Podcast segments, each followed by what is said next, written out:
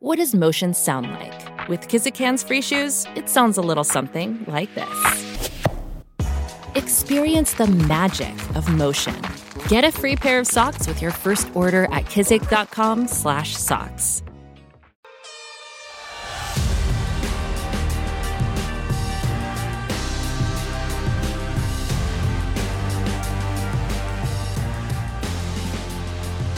Good morning and welcome to Rising. Happy Monday. Thanks for tuning in. How was your weekend, Brianna? It was good, restful. And you? Not so restful. I was hosting a student libertarian conference, LibertyCon, in Washington, D.C. It was a lot of fun, lots of chatting, conversation. I was on, on my feet all weekend, so I'm a little bit hoarse, so bear with me. I may make you do a lot of the heavy reading today. All right, well, well I'll start us off then. How about that? Thank you very much. All right, well, new NBC polling finds former President Trump ahead with a narrow but growing lead in a hypothetical matchup against President Joe Biden. Donald Trump has 47% of voter support, up one point since November, while Joe Biden Biden has 42% support, minus two points since November. Just 37% of voters said they approve of Joe Biden's job performance thus far. That's compared to 60% who disapprove. That's the lowest approval rate at the start of a reelection year for any of the last four presidents. Among independents, Trump leads Biden in a general election matchup by 18 points, 48 to 29 percent. President Biden won South Carolina's Democratic primary this weekend with about 4% of registered Democrats turning out to vote. DNC Chair Jamie Harrison touted Biden's victory on MSNBC yesterday. Let's watch. So then, uh, uh, Chairman, should the president be concerned then with new NBC News polling showing his approval rating at an all-time low, 37%, and his narrowly uh, trailing Trump? Well, listen, uh, Jonathan, you know how I feel about polls. The polls also said that Joe Biden was only going to get 69% of the vote in South Carolina yesterday. He got 96%. The best way to predict how people will vote is to look at how they're actually voting. Last night, Joe Biden beat the polls in South Carolina, and he got a major, major vote. And it was a major show of strength and enthusiasm for the president. And Meanwhile, over on late night, Georgia activist and rapper Killer Mike told Bill Maher why he won't be endorsing anyone this election season. My feeling is pick your policy, not your person. Find out. This is this is not the Dallas Cowboys versus your favorite team. This is this is the policies that will affect our generations for the next 20, 30, 40 years to come. So close your eyes, listen to the policies that are being pushed, and and pay attention even to the people who don't have a chance of winning because they're going to say policies you may want to push. And I would say do that, but make it policy based. Make so, policy. so that means, therefore, that means I'm, I'm for black people and happy Black History Month. But you're not you're not saying one candidate over the other. Hey man, my ain't gonna get me in no trouble tonight. Now, Killer Mike notably endorsed Bernie Sanders in the last round and has advocated for all of those big tent policies um, that do, frankly, disproportionately hurt working class, low income, and disproportionately black people in the United States of America, like uh, free education. Um, free. He was a big advocate of free trade schools in particular. I remember him getting into an argument, I think, on Bill Maher's show, where he says that uh, canceling student debt is for elites, and he says, "Well, my kid goes to trade school, and Bernie Sanders would cancel student debt for my kid as well." And it was a really, um, I think, informative and informed exchange. That being said, it is really interesting to see Bill Maher pressure Killer Mike to try to say what particular candidate he wants to endorse when he just finished saying that his priority should be and that he thinks people should be focused more on the policies that these individuals are representing. It's nice to know that Killer Mike is not part of the PSYOP. sure. But Jamie Harrison, um, by comparison, arguably is. So the Biden team, the Democrats are really pushing this narrative coming out of South Carolina where there were absolutely no surprises that the overwhelming victory of Joe Biden indicates a level of enthusiasm for Joe Biden. But that seemed like a little bit of a coping mechanism around the fact that only 4% of South Carolina voters came out to vote at all, which might be an indication that Biden is just not a very popular president, even if he performs better than Dean Phillips and Marianne Williamson because of largely name recognition. His approval numbers, you know, those polls we just showed are sobering. Um, the White House should be panicked. His reelection team should be panicked. Um, poll after poll shows him losing to Donald Trump. Um, it's closer in a few of the swing states. I think in Pennsylvania and Arizona, it's a little bit close, and that matters. Long campaign season still to come. We haven't heard very much from Donald Trump, and I wonder if things will change once we start regularly hearing from him, when the media starts covering him and actually allowing voters to hear what he has to say. If they're going to allow that at all, they seem to be inclined to think that's you know, reckless for democracy to actually let one sure. of the candidates speak and dare his name actually appear on the ballot. Um, but uh, but I digress. These are look, it's just bad news for Joe Biden. Now there were some good economic indicators um, in the last few days. Um, a lot of healthy growth this uh, in this recent period of time. So Which maybe Donald Trump is taking credit for, saying that the stock market sees that right. I'm likely they to know. win, and therefore they're preemptively showing good numbers in the stock market. Yeah. It's it's incredible stuff. I mean, look, there's a lot of ways that you can try to force these tea leaves in your uh, direction, but I want to make just a couple of points. It's notable that uh, they were doing victory laps around Marianne Williamson for her defeat in New Hampshire, but in South Carolina, where she barely made an effort, didn't really invest anything at all because it is such a, a state that goes so overwhelmingly for Biden. That is why the DNC rigged it, rigged the primary so that it came first uh, in, in the in in in line. Um, Um, and was prioritized she still managed to beat uh, Dean Phillips despite him having much much more in the way of resources, uh, getting almost twice as many votes as he did. And the important point to note is when we're talking about how uh, voter enthusiasm and whether or not the four percent is an indicator, is that in 2020, 16 percent of the electorate voted in the primary, and in 2016, 12 percent uh, voted in the primary. And you can say, well, yes, there were more competitive primaries. There wasn't an incumbent Democrat in those years, and that's a fair point. But I still do think this these statistics combined with some of the um, qualitative information we're getting from voters about their enthusiasm levels, plus the overall enthusiasm polls that we read up, up top, are not a um, positive harbinger for Democrats right now. I saw uh, someone on social media um, asking when was the last time the Republican candidate for president led the Democratic candidate for president so consistently in polling for so long? And I, I think the answer is probably going to be Bush versus Kerry, yeah. frankly. Romney, there were some polls showing Romney up over Obama, um, particularly after the first debate, which Romney was perceived to have won by uh, quite a significant margin. They went back and forth, but it was close. We were talking like two points, three points. This is a consistent polling lead that Trump has had over Joe Biden for a while now, yeah. and it's holding for and now. Including in the swing states where it really yes. matters. Now, meanwhile, over on MSNBC, a roundtable of hosts grilled Biden challenger Dean Phillips this weekend, calling his campaign a long shot. Let's watch some of that what is the red line for you to drop out of this race? And two, sure. if you are not successful, which the numbers currently say you will not be, mm-hmm. will you endorse and support and work yeah. to elect Joe Biden? So, so here's here's the mission. I'm using I'm I'm trying to build a model for Democrats to invite Americans to join us. We have lost huge swaths of this country because we stopped paying attention to them uh, former President Trump is paying attention. I'm going to invite independents. I'm going to invite Republicans. I showed up at a MAGA rally just to say hi. I was greeted with decency and friendliness from 50 people waiting in the cold in New Hampshire. Many of them voted for Barack Obama. Many of them Bernie Sanders supporters. Many of them had never been to a Trump rally before. So I want to make a model for Democrats how we can win. So this was a fascinating clip that I encourage people to watch in the, its entirety because the level of hostility that this panel had for Dean Phillips, you would have thought they were speaking to someone who had actually harmed someone in this world, not just a random millionaire who was running for president. Now, I, I don't have a lot of identity of interest with Dean Phillips's actual stated policies, but the questioning that they put to him was hostile on the lines of, why are you doing this? No one knows who you are. And he's like, you're right. No one knows who I am. I have very low name recognition, in part because your network has granted a town hall to every Republican candidate, but not to me, and of course not to Marianne Williamson or anybody else who's running in the Democratic field. And where they should have been humbled, I think, by him offering that, I think, really constructive pushback, they weren't. And they seem to blame him for articulating something that is very true and a problem that is not going away for Democrats, which is most voters think that Joe Biden is too old to run. People who even like Joe Biden, people who voted for Joe Biden the last time around, have serious concerns about his physical stamina and his ability to actually do the job. And Dean Phillips is basically holding himself out there as exactly like Biden, but younger, which again, for because of all my critiques of Biden, I would share those sure. with Dean Phillips.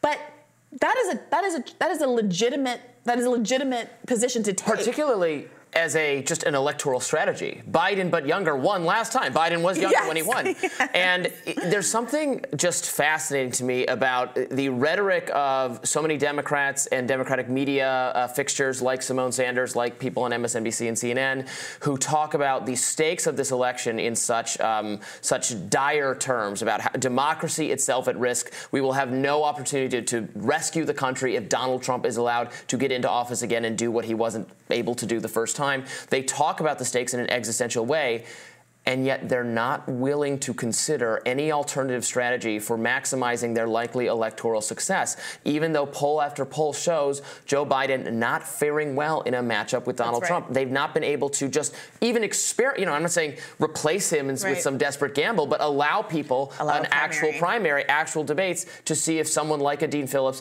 catches some momentum. So they, they make they make the stakes sound existential, but then they are unwilling to do anything that would that would maximize the case. Now, some I, probably on the conservative side, some people will say, well, they are doing, you know, go, willing to go to great lengths, but they're going to great lengths not in terms of having a better candidate, but in terms of trying to disqualify or jail Trump, and that's their actual strategy. That's the, you know, go to the go to the end of end of the line to defeat him. It's not in terms of finding a better candidate. It's going to be these, you know, legal methods. I think that's right, and that is quite a gamble to take when you just have the option of having a Democratic primary. Mm. All right, stick around. We have a lot more rising for you coming up next.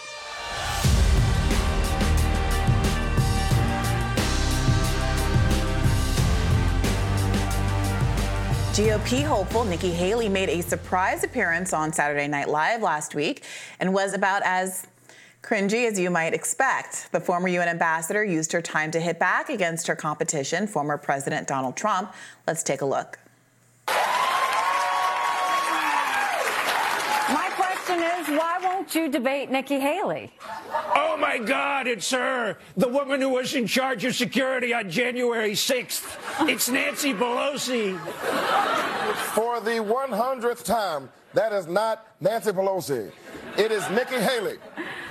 Are you doing okay, Donald? You might need a mental competency test. You know what I did? I took the test and I aced it, okay? Perfect score. They said I'm 100% mental. And, you know, I'm confident because I'm a man. That's why a woman should never run our economy. Later in the cold open, actress Ayo Edebiri attempted to gotcha Haley over her previous failure to cite slavery as a main cause of the Civil War. Let's watch how that went. All right, well, that is a new one on me. Okay, we have time for one more question, and it's actually for Ambassador Haley.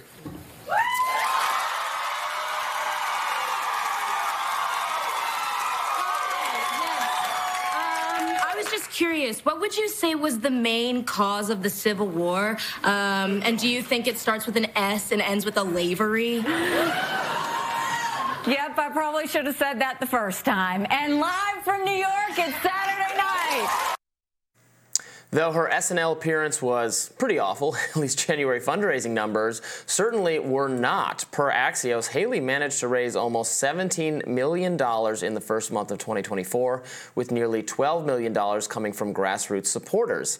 Haley has been touting polling data showing her as the best GOP candidate poised to beat President Joe Biden in the general election. She posted a poll from, MS, eh, from NBC showing she has a nine point lead over Biden versus Trump's five point lead, commenting another day, another poll showing that America doesn't want two grumpy old men. Once again, Trump is within the margin of error, and I wipe the floor with Joe Biden.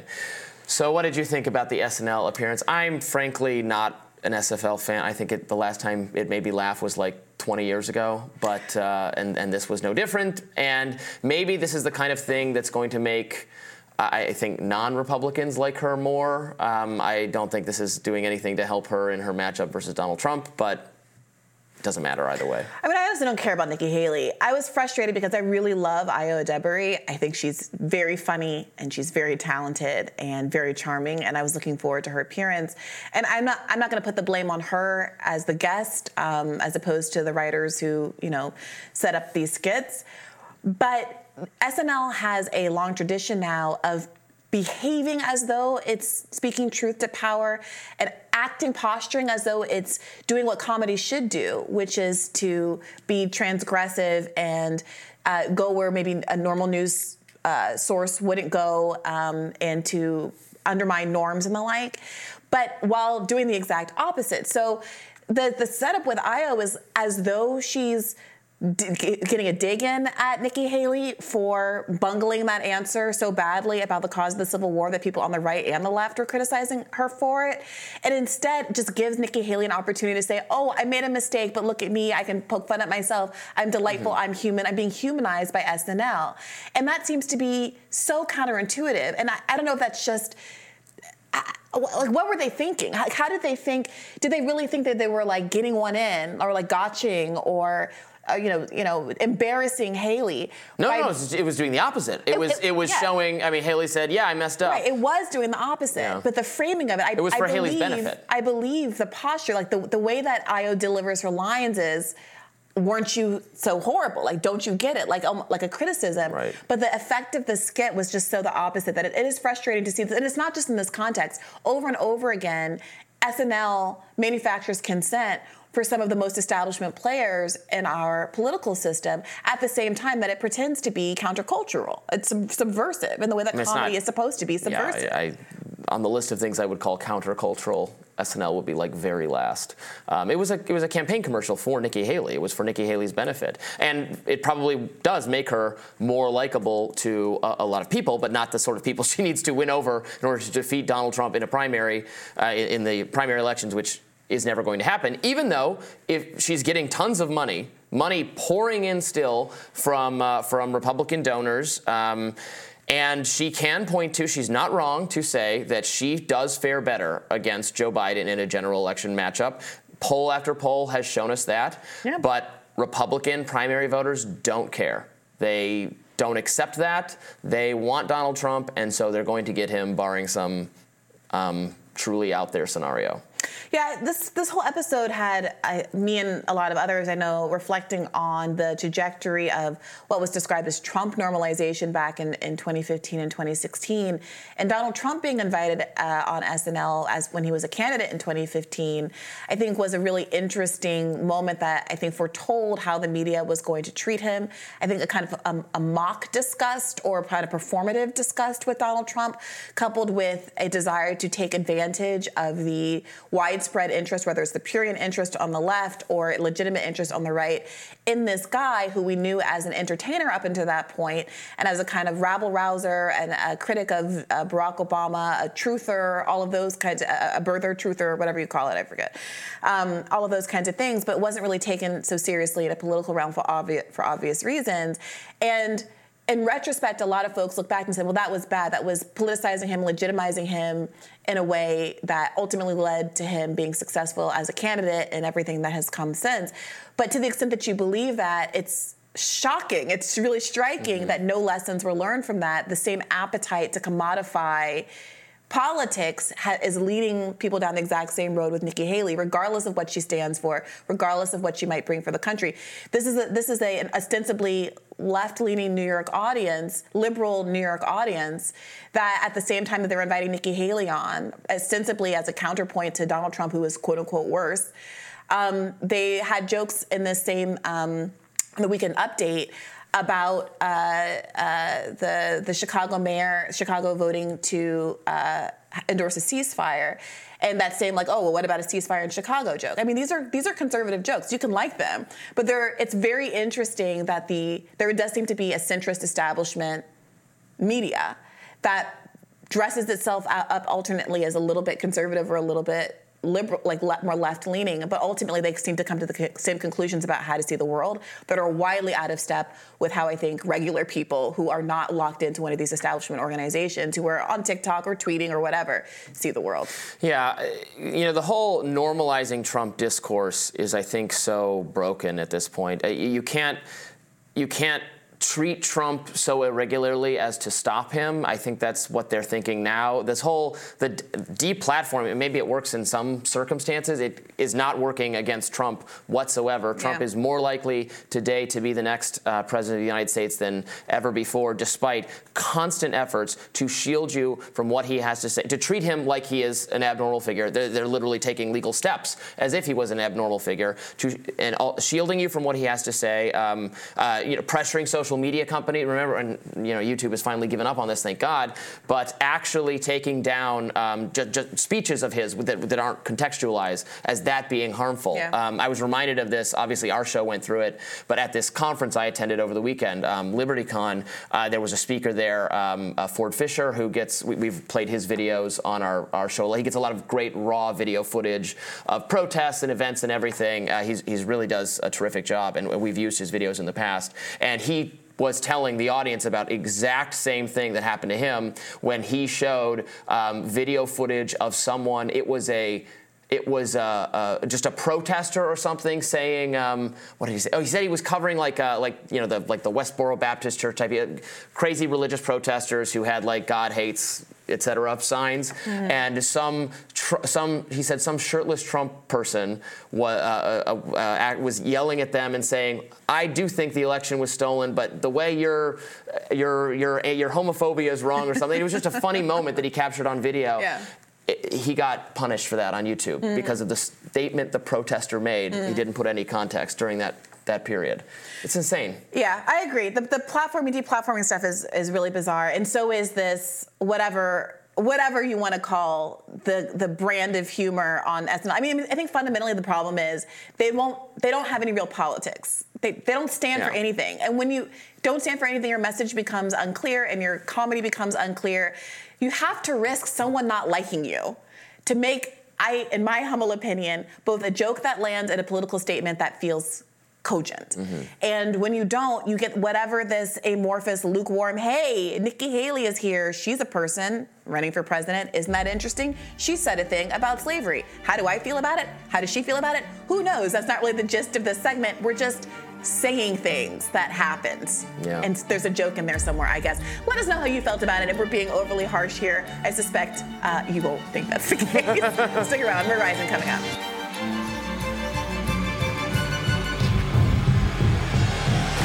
Fulton County District Attorney Fani Willis has acknowledged developing a quote personal relationship with special prosecutor and former President Donald Trump's Georgia election case, Nathan Wade. Trump's co defendant, Michael Roman, accused Willis and Wade of having romantic ties last month, per The Hill. But Willis has denied any wrongdoing, saying, quote, any personal relationship among members of the prosecution team does not amount to a disqualifying conflict of interest or otherwise harm a criminal defendant. Hmm. Some of the folks over at MSNBC recently weighed in on Willis's acknowledgement of the relationship. Let's hear what they had to say. I think that the notion of tainting the jury pool is a valid one. I don't think that Fani Willis stepping away from this case eliminates that because you're still talking right. about her office, you're still talking about her investigators, and you're still talking about her indictment. And so I think that she did the right thing by saying, look, this is what it is. She can't get in front of it because, you know, what a lot of people may not realize is that in the streets of Fulton County, this was largely considered to be a public secret in terms of this this relationship, and that doesn't make it better or worse. What I'm saying is, I don't know that the impact on the jury will be as significant mm-hmm. as people are thinking is going to be, because for the jury pool, it may not be that much of a surprise.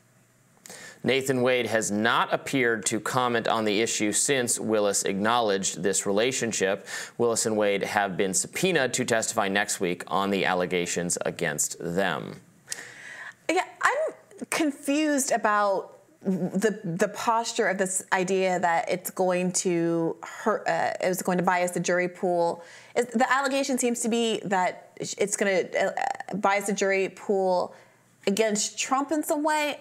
I'm not seeing that. If anything, I, I, would suspect, I would assume that the corruption and just general poor management by Fani Willis would make this seem even more like a kangaroo court to those who are inclined to believe that this isn't a legitimate case against Donald Trump and hurt her to the extent that there's a desire to recuse her and replace her in this situation. I think, I would think I would think that would be, be very strongly supported by Democrats who want the case to be as successful as possible. But that doesn't seem to be what's what folks are arguing right now.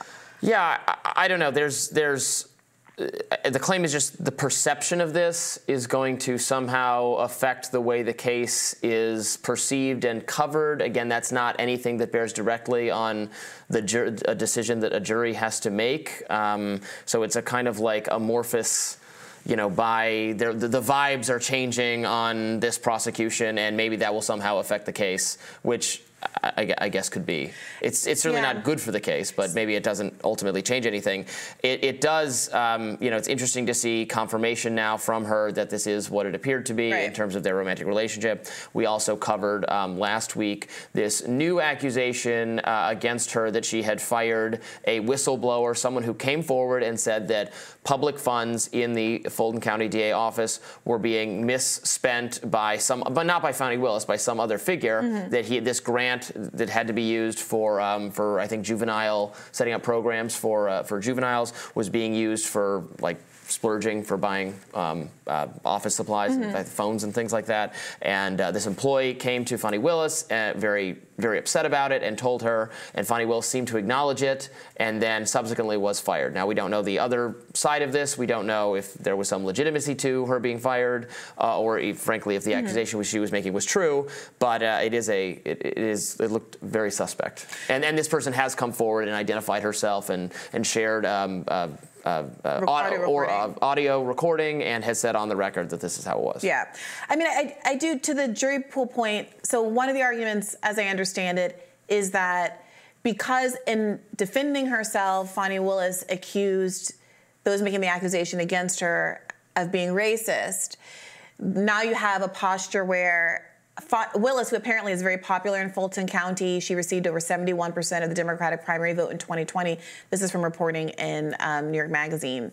Uh, that her public, publicly calling defense teams in the highest profile case racist could outrage a potential jury pool. And that those kind of inflammatory statements are not what you would normally expect in this kind of situation, which all of that feels fine and right to me. I can see a million reasons that both sides would want Fani Willis um, and her now admitted romantic partner to be nowhere near this case. And given the low consequences for swapping them out, and given, frankly, that there seems to be some credibility to the idea that her partner is not the most qualified, qualified. person to run this case, I, I just don't understand why we're still having this conversation and why there hasn't been a hard reset. So, Fani Willis um, was elected in 2020, defeated a six term incumbent, Paul Howard Jr., um, who was accused of some sexual uh, misconduct or harassment in the office, and uh, was actually, when she was interviewed about why she was running against him, she brought that up. Um, this is an interesting clip. Incredibly I, I juicy we should, clip in yeah. retrospect. Take a look. Let's play it. What I can guarantee you is with my reputation, with my community ties, I am going to be able to attract the best and the brightest minds to that office. You're sitting with someone today that actually wants to make a difference because they deserve a DA that won't have sex with his employees, because they deserve a DA that won't put money in their own pocket when it should go to benefit children. Huh. So, of course, you know, sexually harassing someone in the workplace is not the same thing as having a consensual romantic relationship relationship. Sure. Although what you just said was sex with your employees. I don't exactly. know that he, I was, he's the guy she picked to run this case. He is, in fact, working for her in some capacity, which is why there are ethical questions because she picked him, she hired him, public funding is being directed exactly. to him, and there's accusation that he took her, he paid for trips he took her on. Um, it sounds like exactly what she just described. Yeah, the kind of soft kickback argument that's being made. Yeah. A- absolutely. So, you know, maybe she did not plan to have these romantic feelings when she entered the office, and you love, know, love wins. The heart wants what the heart wants, Brianna. But like, yeah, at the end of the day, it happened. We're right. in this situation, and it does seem to be like zero upside into wanting to cling to this particular set of prosecutors when the stakes, as Democrats have laid it out for themselves, the stakes of this case in particular are so incredibly high. Just a great example of Donald Trump really bringing people together to find to find love and romance. Happy for them, but uh, yeah, it seems like they should not be involved in this case, and uh, might not be for much longer. More rising right after this.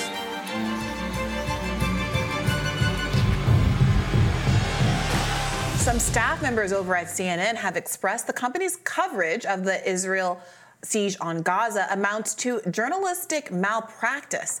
One staffer said, quote, the majority of news since the war began, regardless of how accurate the initial reporting, has been skewed by a systemic and institutional bias within the network toward Israel. According to six CNN staffers, as well as internal memos and emails, daily news decisions are shaped by directives from the CNN headquarters in Atlanta, setting strict guidelines on coverage. Additionally, every story on the war must be greenlit by the Jerusalem Bureau before it's published or makes air.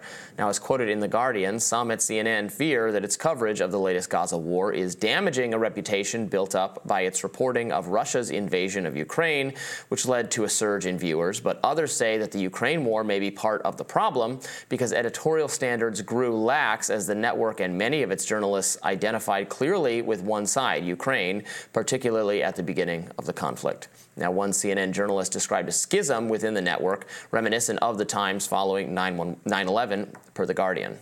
Now, this comes as Belgium summoned Israel's ambassador on Friday to condemn the bombing of the Belgian Development Agency in Gaza. Brussels said the offices were destroyed in northern Gaza.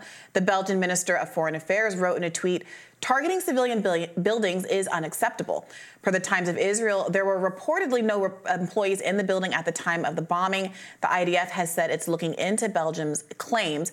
Meanwhile, Philippe Lazzarini, Commissioner General of the UN Agency for Palestine Refugees, or UNRWA, said he will stay in his post for as long as possible, defying Israeli demands for his resignation following allegations that members of his Gaza staff took part in Hamas's October 7th attack on Israel. Per the Financial Times, Lazzarini said, Are we paying the price for having been vocal in drawing attention about the plight of the people in Gaza of this humanitarian disaster unfolding on our watch? Maybe this might have contributed to accelerate or amplify the criticism. Hmm. Well, meanwhile, House Speaker Mike Johnson is set to put a $17.6 billion standalone Israel aid bill on the floor this week. So there will be a vote on Israeli aid uh, separate from anything else, border, Ukraine, etc. Um, so I just want to be really clear about the posture of what's being argued about uh, the, the Belgian building that's been mm-hmm. bombed. The allegation is that because Belgium, Belgium did not agree to withdraw its funding from UNRWA the way that the United States and nine of its allies did after the Israeli accusations that now, we now know four, four of the 30,000 people who work at UNRWA were accused of uh, being involved on October 7th. Because Belgium did not withdraw its funding from UNRWA, it subsequently, it's arguing, had its building, its aid building, its, its civilian building in Gaza bombed by Israel. Now that is the contention, but it's a very bold, you know, going from speculation to outright uh, contention from um, uh, people at that agency is a pretty incredible charge to make and suggest that the, the tensions here are really boiling over between humanitarian aid workers and people across the international community and the impunity with which Israel seems to be getting away with what in other contexts would definitely be considered to be war crimes and violations of international protocol. Sure. I, um, as I said last week, I certainly support um, ending the funding of UNRWA, but there should be an investigation here. They're not supposed to. They shouldn't blow up their the the Belgian bill. They shouldn't retaliate for Belgium not wanting to take that step. It seems very. Um, and, more, and moreover, than the broader claim here with uh, uh, Philippe uh, Lazzarini, um, Commissioner General of UNRWA, is he's now coming out and saying, well, is UNRWA being retaliated against, right? Is, is Are these charges being raised on the exact same day, mere hours after the ICJ opinion came down two Fridays ago, precisely because the International Court of Justice relied on so much testimony from humanitarian aid workers in Gaza. You can appreciate what other sources really are as proximate to what's been going on in Gaza uh, for the last decades and decades. Um, and that are they basically being um, are they enacting revenge? Is Israel enacting revenge? Is the international community, the United States and its allies enacting revenge on UNRWA, the aid organization, for providing the testimony that allowed the ICJ to come to the determination that there is a plausible charge against Israel of genocide?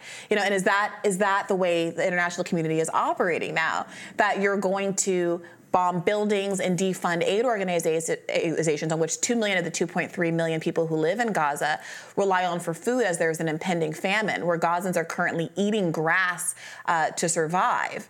Um, you know, is, is, is that the kind of ally we want to have and the, the kind of um, government that we want to support? Yeah, I, uh, I think anyone should be able to send aid money if they want to, but it's not the U.S. government's responsibility to use our taxpayer dollars for that purpose or for the purposes of funding Israel. As now, I was happy to see uh, Representative Thomas Massie, who's probably closest to my views on this subject on foreign policy, um, announced on Twitter uh, on X that he was going to vote against the Israel Israeli aid. Uh, he wrote, "Israel has a lower debt to GDP ratio than the United States. This spending package has no offset, so it will just increase our debt by the amount of money um, spent on it. Why does a why does a wealthy country, you know, we have all these financial problems, all, all sorts of policy issues. Um, why do we have to pay for a wealthy country with fewer debt problems than we have for their defense? It doesn't make any sense. So just as, and we're, we're, we're funding the, we're funding the bombing and then we're funding the humanitarian, we were until we paused funding to UNRWA. We're funding the humanitarian, uh, it's like we blow up a bridge and then we pay to rebuild it. Why are we doing this? I think many Americans would have a lot of questions about the waste of money that goes into paying for a war and then paying for for fixing the problems created by the war. Is this making us more secure? There's no evidence it's making us safer. In fact, there's a lot of evidence it's probably making U.S. forces deployed all over the world for various reasons, for um, reasons that don't quite sit with our Constitution, frankly, um, coming under assault, in danger because of what's going on uh, it doesn't seem like a good use of money. And I was glad yeah. to see Massie say he's going to vote against it. And that got him called an anti Semite by John Podhoretz, the uh, editorial director of Commentary, even though he has a totally consistent, Massie has a consistent opposition to this kind of aid funding to any country. It's not specific to Israel. Um, a very unfair charge. Yeah, I, I, I, saw someone do the math, and it was something like 200 odd dollars. Um, if, if you, this is not how it works, obviously, but if you were to distribute out the aid that is being allocated for Israel across the American public, it would amount to something like 200 $250 per American citizen at a time when, as I say often on this show and elsewhere, the average American can't come up with $400, 50% of Americans can't come up with $400 for a, an emergency, medical emergency, breaking your, you know, bailing your mm-hmm. loved one out of prison, whatever the emergency is. And that really puts it into scale. And when you see um, the reaction to Thomas Massie saying, "I'm not, I'm not going to vote for this." When you see someone like, uh, you know, a, a, kind of esteemed columnist say, "No, of course you're a no. You're a disingenuous piece of anti-Semitic filth," it really lets you know wh- what the mm-hmm. climate of, of, of, pushback is and, and how um, stigmatized having a political position other than I unconditionally endorse Israel and unlimited aid to Israel really is in the United. States of America. And I'm going to send your money there. And I mean, you can support what they're doing. You can say that's that, that they should be doing this um, and vocally support them, but it is not the obligation. American taxpayers are not obligated to contribute their hard-earned money for this effort. Yeah, and it's worth mentioning also your point about the uh, danger that troops overseas are facing precisely because of the escalation. Uh, in Gaza is a really is, is one you cannot emphasize enough. The stated, I was listening to an interview on Intercepted actually uh, this morning, and the guest was explaining how frequently when there are attacks against American troops in the Middle East, they are described by the attackers as attacks on Israel. Israel and the United States of America are seen as one mm-hmm. entity, and the actions of Israel are blamed on the United States, rightly or wrongly, and vice versa. And as we often talked about on the show, talk about on the show, you know, it is it is it is difficult to forget. I don't I think don't think we should forget that in the um, why I did it explanation for 9 11, the oppression of Palestinians was the prime justification for that terror attack. So, what does that mean about the long term safety of both our troops stationed overseas and Americans here at home? Hmm. We will continue to follow developments in the Middle East, and we'll have more rising right after this.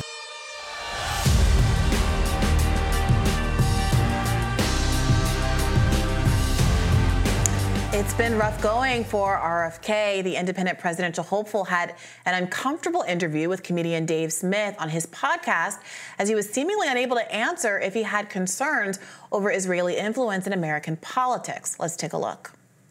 Do you, sir, do you have, I, I don't agree with that, but okay, do you have concerns about um, the, the level of Israeli influence in our, our politics here in the United States of America?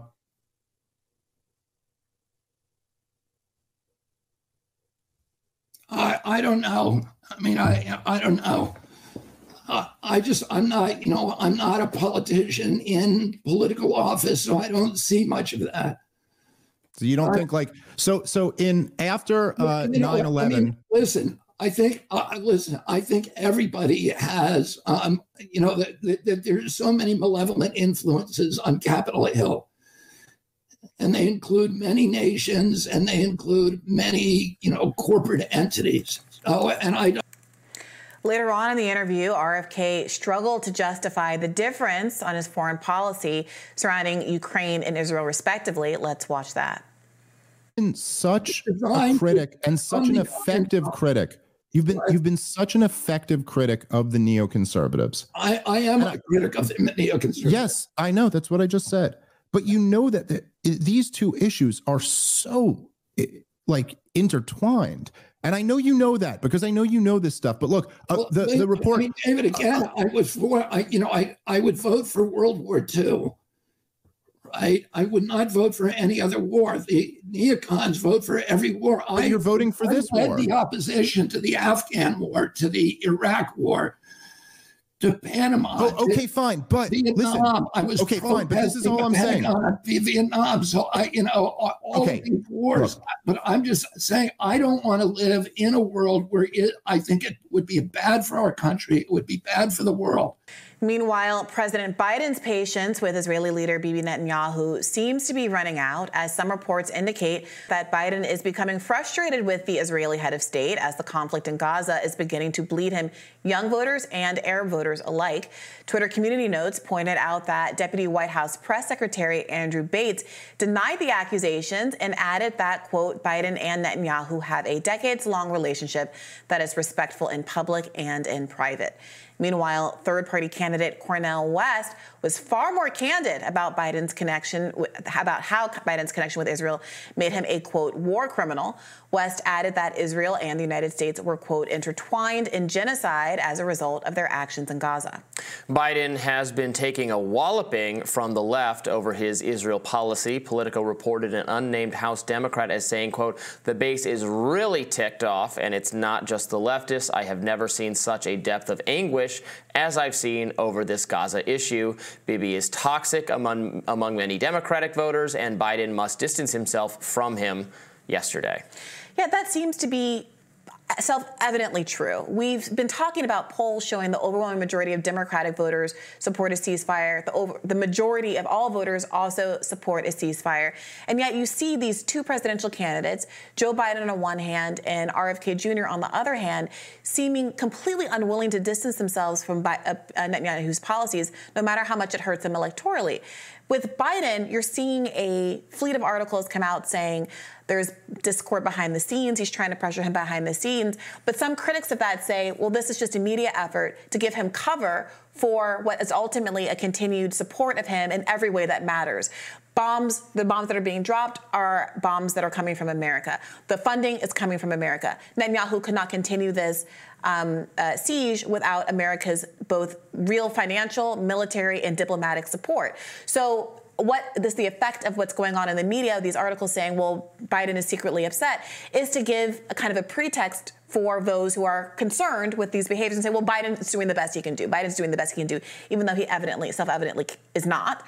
And on the other hand, RFK Jr. is such a confusing entity because so much of his value in the political discourse right now is being someone who's been willing to go against establishment norms when it comes to whether it's COVID or vaccines or um, uh, the Ukraine war.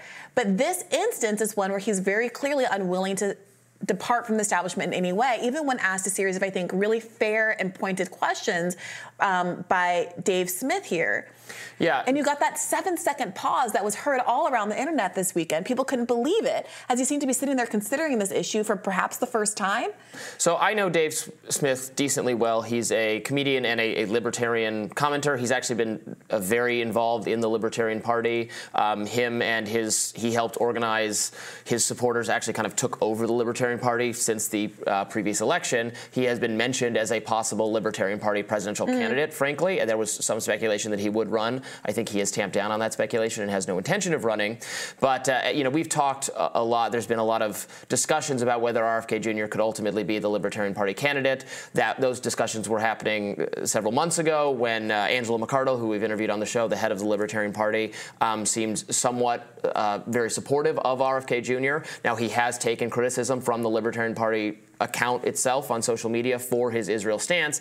And there you see from Dave Smith, um, again, who is someone who is very much representative of where Libertarian Party thinking is these yeah. days, very uncomfortable with what RFK Jr. has to say about Israel. Yeah. And RFK, you know, was was trying to differentiate himself from neocons, saying, "Well, they support every war other than World War II. I wouldn't have supported any of our wars." And RFK says, "Well, you're you're supporting funding this war." Again, I think it would be different, and and I think it would be acceptably libertarian to say that um, what that Israel needs was attacked by a terrorist group and needs to defeat Hamas and is going to take actions to do that. And maybe I uh, criticize or have a lot of problems with some of the actions they're taking, but they're going to do that, etc. But the duty of the American taxpayers to fund that is pretty, I think, pretty important to libertarians to say that we and, and, to many conservatives and to many many on the left as well there's some commonality here that we we do not want our dollars sent overseas for this purpose and we object to it and we object to our government doing it on our behalf. And um, and so on this issue he is, he is very out of step with um, I think all sorts of independent minded people who would be otherwise willing to support right. him. And, and I take your point about the funding aspect of it. To be clear but to be clear so many people, not just on the left, but generally speaking, see this as an unjust war from on the behalf of Israel because of the continued and ongoing occupation. And when you hear Kennedy's explanation, when you listen to the full interview, or at least the extended what eight minute clip that was going around on on on, on Twitter. There is a, an ideological argument he's making for the legitimacy of a continued occupation in the kind of um, intensity of the siege that has now claimed coming up on, or if it hasn't exceeded 30,000 lives in Gaza. And he makes arguments that are facially, historically wrong. Um, about uh, uh, uh, Palestinians, uh, the PLO refusing to acknowledge uh, Israel as a state with a right to exist. Arafat acknowledged that back in 1967. There's a bit of a, a pivot that he makes that says, oh, well, acknowledge it as a, a, Jewish state with a right to exist, which very much feels like a goalpost moving. When asked pointedly about whether or not he's considered this question of whether or not um, uh, AIPAC, uh, Israel lobbies have too much influence in American politics. He says, Well, I'm not a politician in elected office, so I'm not really privy to that, as though all of us in the media realm aren't covering stories about the influence uh, the Israel has. We just did a story today about CNN uh, journalists complaining that all of their stories are routed through Jerusalem or these uh, reviewers in Atlanta that skew the bias disproportionately toward um, Israel. The idea that someone who wants to be president of the United States of America, he hasn't even considered this issue, as someone who has you know, who ha- is running for office, and certainly, I'm sure, I don't know exactly where he's earned money from, um, but certainly is in a realm where AIPAC money flows in, in the course of these elections, seeing news stories about how they committed to $100 million to well, defeat pro-Palestine candidates. So, and, and this is the main point I want to make about this.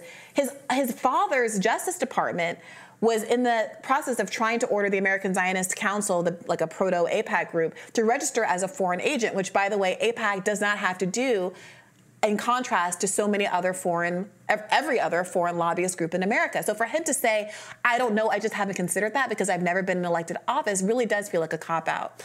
Yeah, I mean, he could have just said, look, there, it is true there are a lot of different levels of influence going on in Washington. There are a lot of interest groups spending a lot of money to lobby po- politicians for all sorts of causes. Um, related to foreign policy and foreign governments and also to domestic industries and so on and so forth. And it's kind of a bit gross across the board. If he didn't want to specifically um, call out this one aspect of lobbying, that's fine by me. But he should say, you know, I, I'm what, what, I would like to hear him say is, I'm running for president in order to put the American people first, to be solely focused on their needs and what they want. And they have there there is a lot of dissatisfaction about the automatic level of support for not just Israel, for Ukraine, and for uh, everywhere else being prioritized. And for what? What is the strategic actual benefit for the U.S.? You say, you know, he says it's there. It's important for for us for there to be an Israel. Um, I, I'm not disputing that, but we are we're now having our troops being attacked all over the globe.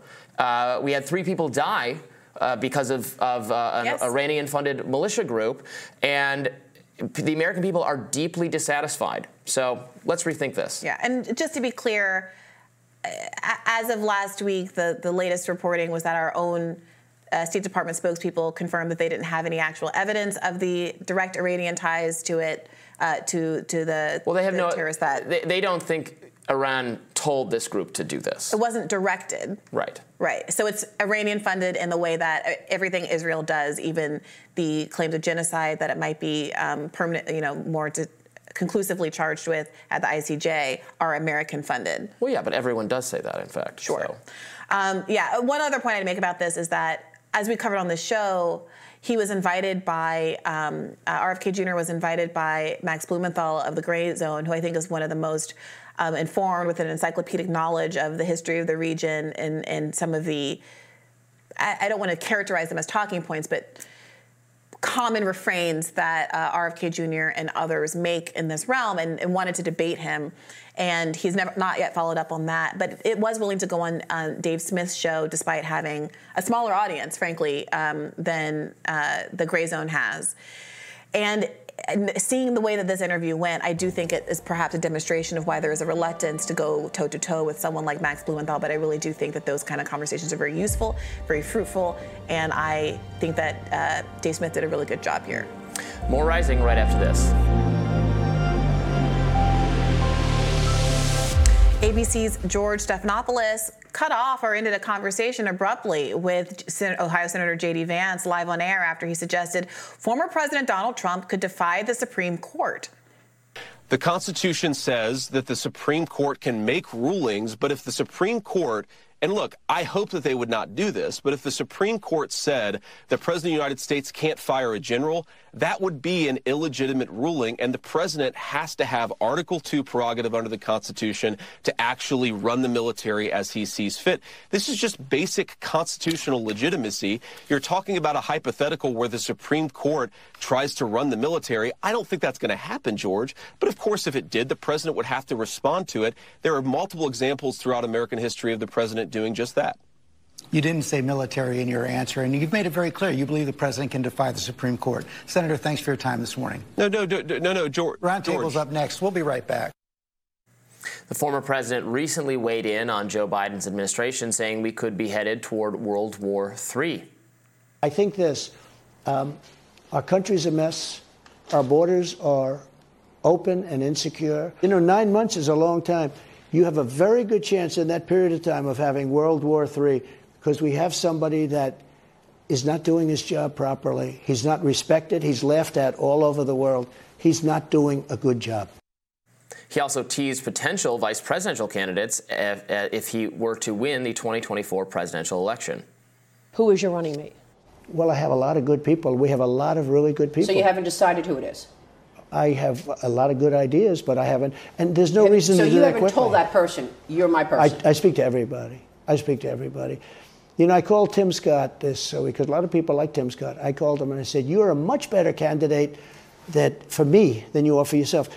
When I watched him, he was fine. He was good, but he was very low key, et cetera, et cetera. I watched him in the last week defending me and sticking up for me and fighting for me. I said, "Man," I said, "You're a much better person for me than you are for yourself." Because for himself. Trump also emphasized the importance in protecting Israel. The oil. Would you still send aid to Israel right now? Look, we've always got to protect Israel, in my opinion. Uh, They've been, you know, they're they're amazing people. What they've done is it's an amazing thing, and they've been loyal to us. Right. So, a couple of things there. I guess we should start uh, with the JD Vance up top. Trump is being charged with, by Democrats, not respecting democracy, and Democrats are arguing that the stakes of this election are protecting our most basic institutions. I do think when you have supporters, when you have members in your party out there saying things like the President of the United States doesn't have to respect Supreme Court judgments, it doesn't help your argument that you respect the basic kind of status quo of American democracy. That's not a substantive judgment on what anybody means, but people like JD Vance coming out time and time again with these kind of statements is simply not helping the case that Trump is trying to make, which is that, hey, you can trust me with the reins again. Well, look, I wish all members of Congress in both parties would loudly articulate that the president uh, is limited in his authority and should not be able to do whatever he wants and should not defy the Supreme Court. Um, I think it was a little you know, uh, J.D. Vance brought up a, a, theoretical example of the Supreme Court doing something really beyond the pale and unconscionable, whereby people would want the president to actually ignore him. That's not really what's being discussed here. But he brought up a theoretical example, and then I don't know. It felt like George Stephanopoulos then put a sentence in his mouth and immediately wrapped to stop him from responding, which was not fair. Well, for context, they were talking about an interview that Vance had done back in 2021. This is reporting um, from Newsweek, where Vance had urged Trump to fire every civil servant in the administration and replace them during a second term, um, while seemingly suggesting he ignore any Supreme Court ruling that ordered him to stop.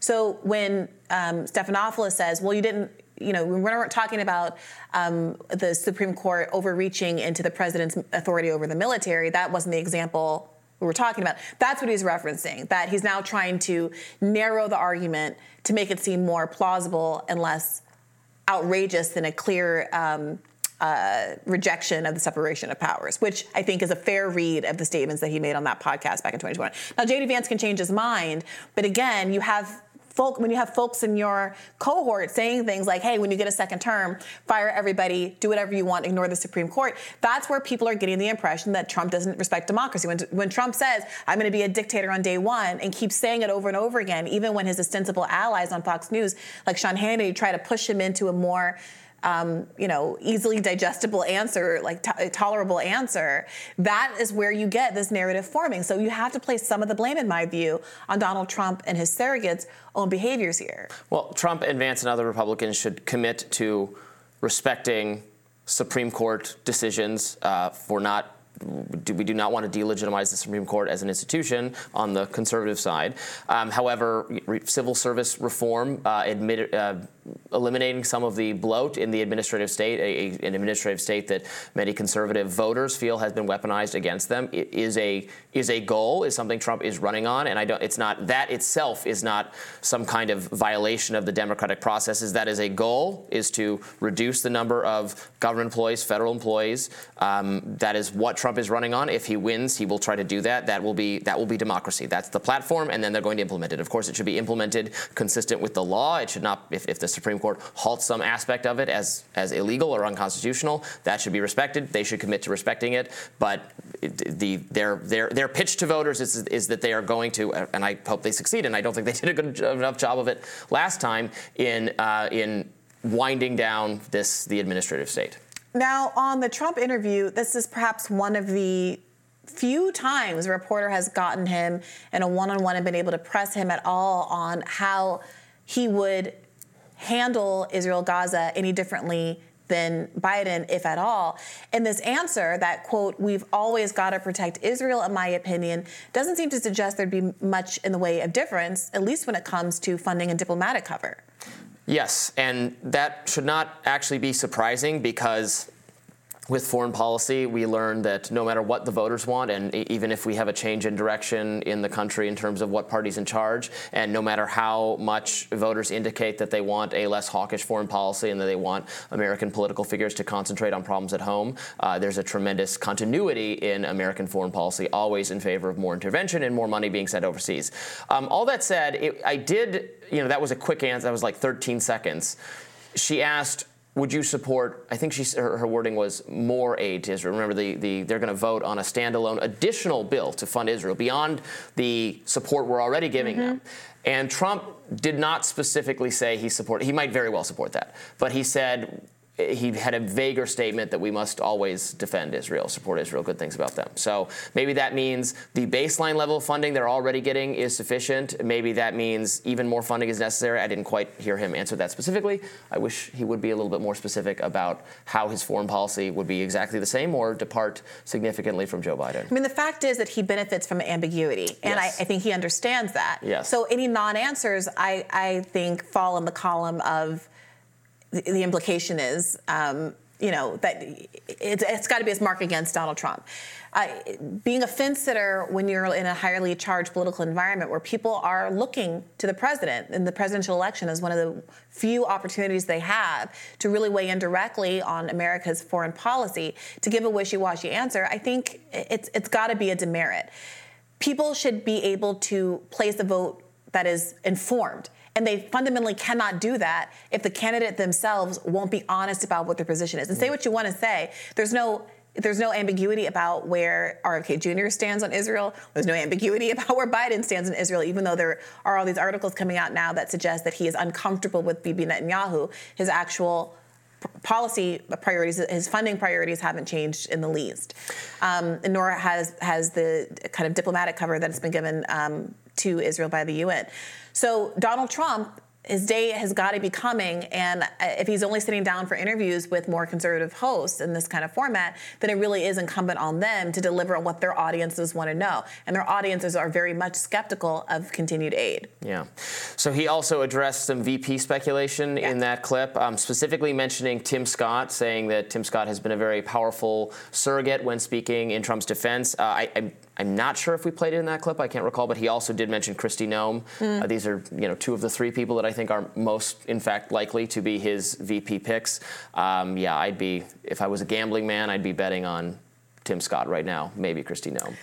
Uh, my hot take is that the way he phrased that, hey, Tim Scott, he's he works better for me than he did for himself. He had that kind of that Trump has this kind of honest uh, way, like you can see his underlying emotions coming out where he's like, hey, I'm kind of surprised this guy's going all out for me because I don't know that I would. This is my read. I'm reading into this, obviously. But what I take from that is he's like, like, shocked and a little confused by how hard Tim Scott is advocating for him, for him because he doesn't see himself reciprocating in any world where the situation were reversed. And that thing that might also suggest that he doesn't feel like he mm. owes Tim Scott anything in return, despite like acknowledging, like, oh well, well, this guy's doing anything he wants. I, I, want. He's working really hard for me. Gosh, I wonder why. Uh, you know, I, I think that's uh, that's my guess. Yeah, I bet. I think he's picking Scott. I'm feeling Scott right now. All right, but we'll see. We'll have plenty of time to speculate yeah. wildly. More rising right after this.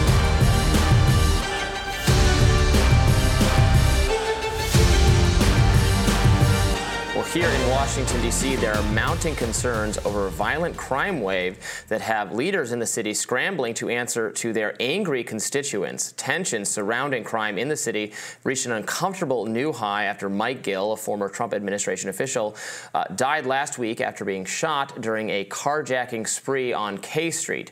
K Street, it should be noted, is normally a relatively safe part of town where D.C.'s many lobbyists work. Now, here's a local report on this killing. But first, some breaking news tonight. Mike Gill has died after being shot during a deadly carjacking spree in the district. Gill was a member of former President Donald Trump's administration and served on the D.C. Board of Elections. Police say Gill was shot on K Street Northwest Monday night when the suspect got into Gill's car and opened fire. Police say the suspect later went on to shoot and kill another man that night before being shot by police in Prince George's County, Maryland. Gill leaves behind a wife and three children. Hmm. DC Councilwoman Brooke Pinto introduced a piece of omnibus legislation designed to curb the violence in the district to be voted on tomorrow.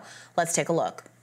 Today, I am sharing that I am moving Secure DC, my omnibus legislation, which combines several bills and hundreds of provisions, as one big package for a vote out of the Judiciary Committee next week.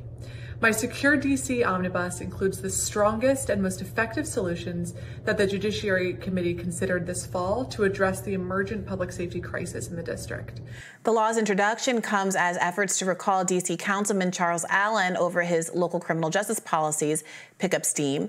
As Bloomberg reports, lobbyists and Capitol Hill insiders are hopping on board as volunteers in the effort to oust Allen, including vast swaths of Democrats who worked with former President Obama. So it does seem like there's a bipartisan in- interest in doing something about this, and unsurprisingly so, given that the carjacking rates in DC have doubled over the last year. Yeah, and the number of homicides last year uh, was way, way up. So m- throughout most of the country, uh, violent crime increased during the pandemic, and, and ha- but has come down Mhm. precipitously. Um, it's falling virtually everywhere. It is not falling in D.C. It is up. It has continued. I'm, I'm looking at this chart uh, from Semafor showing what is this 200? This is like 280 or so homicides last year versus the year before that was uh, was I think was 200. And it's uh, the chart is it's up for D.C. For everywhere else, it goes up and comes down. Um, I was recently trying to do some digging to understand what is DC doing wrong? What is unique to DC that like this is not true of Philadelphia or New York or San Francisco? What is going on in DC? Um, part of it is our jurisdictional issues that we're a city that is there are areas of the city, swaths of the city, there are disputes between who's supposed to be in charge of that area, the city or the federal government. Um, our crime is handled by a U.S. by the U.S. Attorney's Office. In in all- virtually everywhere else in the country, the person in charge of bringing pro- prosecuting criminals is someone who's either elected by the people or is appointed by someone who's elected by the people of that of that city of that municipality. Our our U.S. attorney is appointed by President Biden, who is you know elected by the people of the nation, but it's not a direct kind of Mhm. um, accountability, and that makes a difference. There's also a lot else that's gone wrong. Apparently, our crime lab, DC's crime lab, was decertified over it, it had a lot of problems. Hmm. So they're not. They, this is this happened a number of years ago. So evidence forensics has to be outsourced to a crime lab elsewhere, which creates a massive backlog. It seems like that was the right decision to do it because it had a lot of problems, but that's also uh, slowing down um, the the system. Um, obvi- look, there's tremendous frustration. The mayor's very frustrated. The mayor thinks prosecutors need to bring more prosecutions. Prosecutors say we need more, you know, more direct. We need the laws to be changed and updated um, because judges are going to throw out our cases uh, when we bring them. So there's a lot of um, blaming other groups, but it is a huge problem because, as we've noted, crime, crime very much up here. Yeah, I, I'm looking at this omnibus I mean, this is right outside. We, we're on K Street. This is right outside. I was at my other office at DuPont Circle. There was a, a fatal um, uh, a murder, um, broad daylight, four o'clock. Um, uh, uh, I, I live in an area of the city where there's I can I can see um, cars smashed the next morning, to broken glass everywhere. It's uh, anyway. Didn't mean to cut you off. It, no, it I. I, I, I haven't um, witnessed that uh, where I live, but I'm sorry that you're experiencing that. I'm looking at this uh, omnibus crime bill, um, and I'm not. I'm really. I'm just struggling to understand what people think are, is driving this and how these these changes, these legal changes, would manifest in any differences. Um, there's an aspect of it that uh, is transparent. Uh, is about police oversight and re- restores tr- transparency um, to the police department. I'm not sure what relationship that has with these carjackings. There's a part that uh, uh, would increase penalties for gun possession. Which might make some sense, but I think would run counter to the politics of some of the people who are so as as you know primarily concerned about the rise in violence, who talk about it a lot. Um, you know, is the more conservative audience that makes a lot of political hay out of rising violence in blue cities going to also support the idea of increasing gun penalty, uh, penalties for gun um, possession, uh, uh, expanding pre-trial detention for youths, um, so holding juvenile offenders in secure detention facilities as opposed to releasing them. It seems like there is a capacity issue there, not um, an issue of like being overly generous with bill reform and the like. Um, and the question, the humanitarian, you know, the, I'm sorry, the humanitarian question of whether or not we want to be in a position of keeping large numbers of minors in jail for extended periods of time before they've been charged with a crime is a real issue. Um, so I'm looking. I I asked a friend for some of these statistics, and Yeah. it was very helpful. It, says in 2022, this U.S. Attorney Office declined to prosecute in 67% of arrests, which is the highest rate in any city in the country for carjackings, uh, for any for any arrest for any reason. right? But it's important to know if those were marijuana, you know, uh, drug sure. possession cases. This is for adults. This is not for juveniles. This is for, only for Well, adults. so that also is like different, completely different yeah. categories of people. So what I want to know, if we're talking about carjackings, is what percentage of people reoffended because after they were let go from having been charged previously with carjacking or some similar sort of violent crime. That's the only relevant statistic here. And as I'm combing through, like I was trying to find out what it is that is driving this recall uh, effort against uh, Charles Allen, who we described in the read. And again, he's hosting a, um, a town hall tomorrow about the rise in carjackings. I went through his record. He has been elected and reelected. He seems to be popular. It's just not clear to me what it is that he's uh, accused of doing wrong or what he should have been doing differently. And I do think that in moments like this, where there's obvious tragedies, this you know this guy left three children behind. Um, Mike Gill, you know, this is a tragedy, and people are looking for resolutions or are kind of, I think, lashing out in various directions to try to do something, but it's just not clear to me that, that people have a real grasp on what is driving this kind of discrete and unique escalation of a particular kind of crime in DC. And I don't know how you start to try to reform it until you have some better understanding of what's going on here. In the in the Mike Hill uh, shooting case, the Washington Post reported that this person, he's not just some average carjacker. He was going on a rampage. He was on a killing spree. He killed someone else. And too. they they reported that he was believed to be go, undergoing a psychi- psychiatric crisis at the time of events. Yeah. Now, does that is that typical of most carjackers? I don't think so. And should this this tragedy then be used as a example of how we should design policy to prevent this sort of thing from happening. This might be a different sort of thing from the typical sort of thing that happens, even though superficially carjackings are involved. I, I, I just don't know. Sure, um, but w- we need whatever it's going to take. I, I think there's a broad uh, agreement. Among, I mean, everyone I talk to in the city these days is very worried about crime because uh, it's we can see it. It's happening, and the statistics do bear it out. Um, that people, the carjackings need to be dealt with. Uh, yes, maybe this is a different kind of um, uh, problem, but uh, Henry, uh, Congressman Henry Cuellar, Texas Democrat, was was carjacked while he was in his car. He was made to get out at um, I don't think it was I don't quite remember if it was at gunpoint or at knife point. Um, that happened just a few weeks ago. So, anyway, it is a problem. We will continue to follow it. More rising right after this.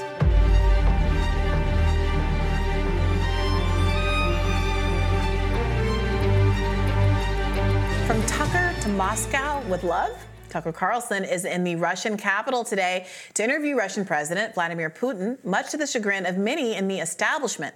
A frequent Trump and Russia critic Adam Kinzinger took to X saying simply that Carlson was a traitor for going to Moscow. Business magnate Bill Browder added, I wish people would stop referring to Tucker Carlson as a journalist. A journalist is someone who is objective.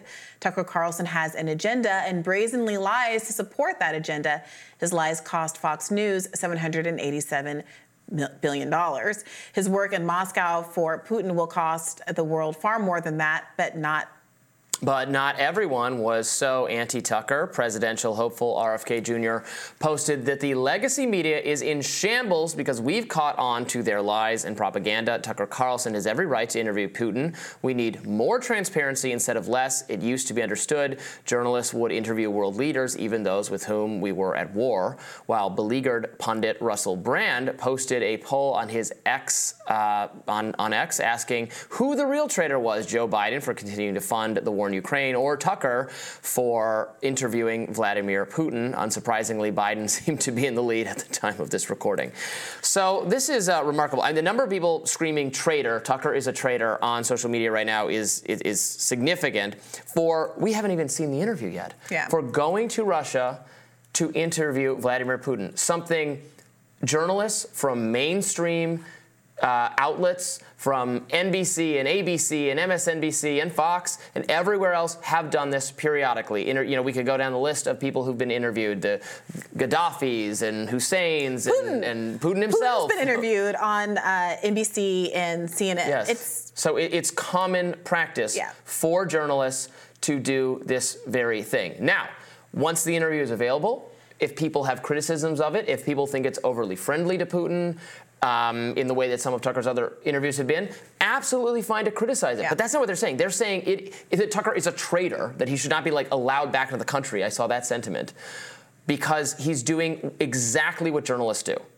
Now, I think it is fair to point out, as you just alluded to, that Tucker Carlson has done a number of very softball interviews as of late that, frankly, I don't think are to the benefit of his audience, who we were talking about in an earlier segment how few people have had an opportunity to ask Donald Trump what he actually would do differently than Joe Biden on Israel, for example. Um, and the failure of he and others in that position to ask those kind of hard questions, I think, is really deserving of criticism. And the if people want to draw an implication or predict that Tucker is unlikely to be especially hard on Putin, I think that is a as a fair prediction, especially since you know I, he is not doing this interview in the United States. He's not doing it in the context of a um, uh, of, a, of a news organization. He has flown to uh, Russia. There have been obviously instances recently of American journalists who have been probing in areas that were not appreciated by the Russian government and are currently in jail. So, does that also change the tenor of what this conversation is going to be like? I, I don't know. I think there's, there's legitimate sure. should, about he should ask Vladimir Putin the integrity about of the interview. The Wall Street Journal reporter Right. Evan Gershwitz, who's Exactly. being held um, under uh, absolutely under BS and should be released. It's a blow to journalistic freedom, and I hope he asks about that. I hope. Uh, he asks about the Ukraine war and how it can be de-escalated and, and brought to an end. Um, but I need to wait for the interview to judge it. And they're saying that the act of doing this is treason. Sure, and I, I wouldn't say the act of doing it is treason, but I do think it's it's I don't I don't think it's as outrageous to say if Tucker Carlson's track record, recent track record is any indication, this is going to be another softball interview, and then to ask the question, what is the purpose of doing it? I mean, people have been resurfacing clips of him uh, on Fox saying, you know, why should I support? Um, Ukraine, which is, I think, a, a fairer argument than I I actually, why shouldn't I support Putin? Because I do. And when you get into that kind of a situation, I don't think it's wrong to say that someone has an agenda. Many people have an agenda. I very much have a political agenda. I'm a progressive. I entered into politics. Zelensky because, has a political agenda. When he's interviewed by by journalists over and over again, he has easy. We, we have easy access to him. Right. I would like to hear from But Vladimir. the critique then isn't you have an agenda. The critique is I disagree very Yeah. much with your agenda, and here's why. And here's why I think it's inappropriate to be leveraging your platform to give voice to an agenda that I don't disagree with. And that's a substantive argument that people can make. But I agree that much of this is just the fact of interviewing someone who I disagree with is a problem. And, frankly, it could be useful, even if it is a softball interview, even if it is coming from the perspective of someone who is more uh, friendly to the Russian government than I am or than a lot of people are. The interview could still have merit. I mean, Putin could reveal something or say something that uh, that makes news. He, you know, he's not someone who talks to Western journalists, very odd journalists of any stretch of the imagination. He lives in an authoritarian country where he can um, uh, where he can keep some control over uh, over the direction of the narrative. I, I think it could. It's absolutely worth doing and crazy to me to see people throw around the T word. I, I've had this debate um, with Nathan Robinson, uh, founder of Current Affairs magazine, and we've come on different sides of this and different angles over the years about the platforming debate. Yeah. Um, and I, I do agree with him. He feels very strongly that you should t- be willing to take people on. He's very famously um, reviewed, actually read and engaged with the books written by any number of very high profile figures on the right and been um, willing to engage them in person to the extent that they're willing to engage him back. Uh, and one thing that he says is if you're going to do it, you have to be prepared and you have to be prepared to win whatever that means for you to be informed to be able to respond to the points that you can very easily anticipate are going to be made and that if you are not prepared i think that's the only case in which you might not want to do it especially if you could be used as a, a useful idi- idiot. I'm sorry for a much broader political agenda that could be d- destructive on a much bigger basis of than uh, is Jordan Peterson cool or not. Um, and so I do. I don't. I don't. I don't think it would be irresponsible for Tucker Carlson to go into it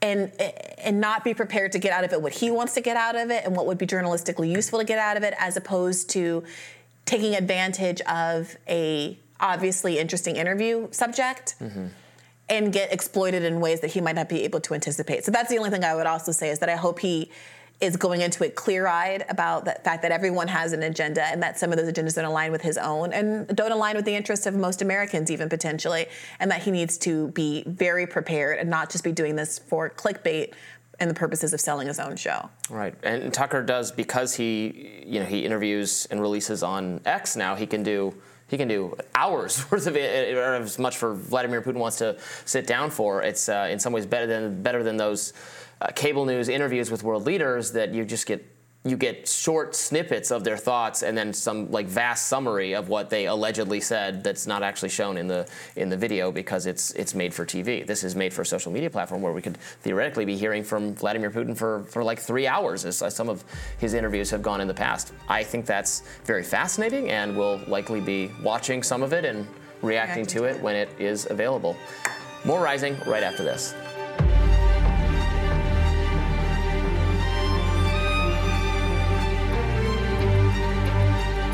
Brianna, do you have an absolutely favorite political news show that you can't miss other than Rising? I was going to say Rising, of course. well, unfortunately, Joe Biden is not a loyal viewer of Rising, as far as I can tell. The show that he loves and can't miss is MSNBC's Morning Joe. According to Axios, when White House aides appear on MSNBC's Morning Joe, they're often booked between 7 and 7:30 a.m. Eastern Time so that they can reach one crucial and loyal viewer President Joe Biden.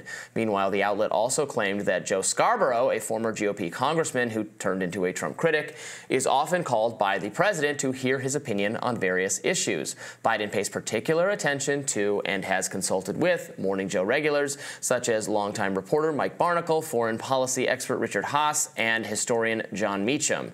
Axios also reported that VP Kamala Harris hosted a private dinner for Scarborough and his Morning Joe co-host, wife, Mike uh, Mika Brzezinski. Walter Kirn and Greg Gutfeld had a field day with this news. Let's take a listen over at Fox News. So we find out that Morning Joe is programming Nap Time Joe every day. Yeah. Okay. Th- this used to happen with the days of our lives and my grandma. Um, like we knew if some wife cheated on her husband at dinner, she'd be talking about adultery is terrible. um, and, and, and, so, because he's being programmed, his aides are now being forced to watch the show mm-hmm. so they can anticipate what he's going to be concerned about during the day. Yeah. So, I, I mean, what a crazy situation in which, you know, whoever is putting Joe, uh, uh, you know, uh, Morning Joe's words in his ears is actually whispering into the president's mind. Mm-hmm. So that's the most powerful person in America, some producer at MSNBC. Right, that's frightening. I found this interesting because of all of the news coverage of Trump's uh, media consumption habits and how that was often used as an indictment of him, that he was cable news obsessed, that he just uh, uh, Fox News specifically. Um, remember all the all the idea he does, he never reads, he doesn't read books. It's so I do, damning. but more specifically, the argument that was being made was that Fox News had an, an, an undue influence over Donald Trump, which I think makes it somewhat hypocritical for the folks here at Fox to be saying how untoward it is for Joe Biden to be in the same situation. I, I would agree with both both, but I'm not sitting at one of the news news organizations that used to, um, you know, brag and love having that kind of influence. Now criticizing it when the other side is in that seat. But I do think it's a it's, it's even worse in some respects for Joe Biden because. Joe Scarborough is a Republican. Like it's insane. Like there isn't some liberal sitting on Fox I mean, News that Donald Cheney Trump Republican. is. It doesn't matter. It's a Republican. And the fact that people even make those kind of excuses, oh, a never, a never Trump Republican. Okay, if the Democratic Party wants to say they're a never Trump, they're just never Trump Republicans, that's fine. But don't be mad when millions of people say, I'm not a Democrat, because I'm not just a never Trump Republican. I stand for things. I affirmatively wanted to support a party that said it was going to stick its neck out and fight for labor, working people, basic human rights. Like that's what the Democratic Party was supposed to be. And I know that sounds laughable because it hasn't been that in very many years. But the Democratic can't turn around and then try to voter blame and voter bash when people who care about a genocide in Gaza or who care that they don't can't afford health care in the richest country in the world where we're sending billions of dollars to Israel want a different kind of option. Um, and so yes, I think you're completely right this was exactly the same kind of narrative that liberals relished when it was the shoe was on the other foot. And furthermore, with this Axios reporting, there's some other interesting stuff. Apparently, Kamala Harris also watches Morning Joe, but she also watches The Five. Apparently, she this is from um, Alex Thompson at Axios she tunes into Fox News, occasionally watches The Five. Some aides have felt that Fox News relentless, relentlessly negative coverage, first casting her as Biden's all powerful puppeteer, then later portraying her as incompetent, can drive Harris to distraction. Quote, it got in her head and caused high anxiety because they were constantly hammering her, end quote, one former Harris aide told Axios.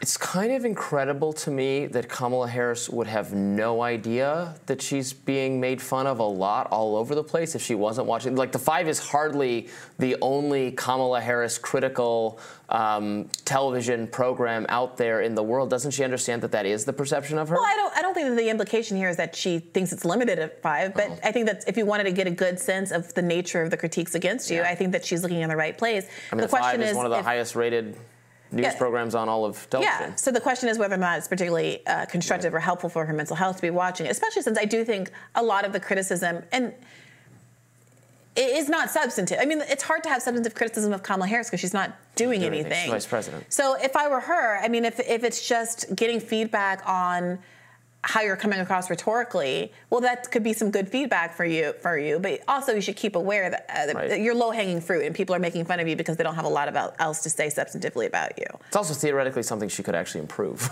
she doesn't face, you know, Joe Biden faces issues with, you know, trying to actually get legislation through Congress is impossible, and the Republican Party is out to get him, and Trump and everything. Kamala Harris, there's no, there's no exterior force stopping her from being a more effective communicator. That's just entirely on her. Yeah. It is interesting though that she she does tune into Fox um, to to hear what's going on. Uh, there was no indication in the reporting that Joe Biden does the same. Um, he's just reliant on Yeah. um, MSNBC, which is uh, Morning Joe heavily covers um, threats to democracy related stuff with Trump, uh, with Russiagate going back, you know, all the way to that. I, don't, I assume he's been a longtime viewer of Morning Joe. I can only imagine how that, you know, shaped his views on um, on uh, a whole host of, of issues from, you know, from the Russiagate discourse and Well, I all think more pernicious than Morning Joe as a host is the idea that apparently, according to this reporting, he is more inclined to listen to particular guests that they have on with frequency, including kind of national security guests who, as you point out, are very hawkish.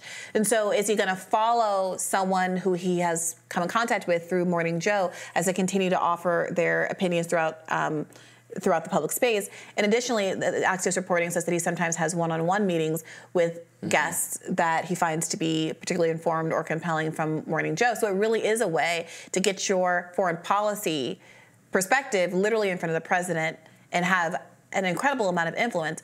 And I will say, I, I would give credit to Kamala Harris for watching Fox News. There's no indication, as Exactly, you said, yes. that Biden did it or that Trump has ever tuned into MSNBC or CNN or, God forbid, an actual progressive outlet to see what other people in the world uh, think of his own policymaking. Again, it goes to show we have two very, very elderly men running to be the next president of the United States. Their media consumption habits, their viewing habits, they're watching cable news, political it's all it's just television.